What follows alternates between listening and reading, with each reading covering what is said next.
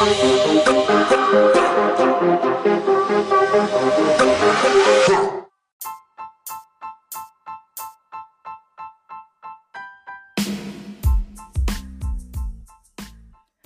thousand three hundred people go missing every day in the United States.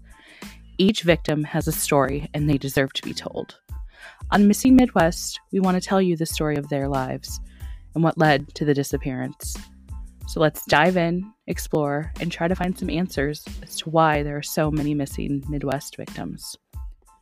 This podcast is hosted by yours truly. My name is Liz, and I grew up in the Midwest.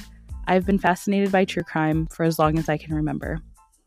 If you can't wait to hear the stories of our victims, I hope you subscribe on missingmidwest.com, Apple Podcasts, Spotify, or wherever you're listening to right now.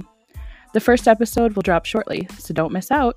And of course, stay safe out there.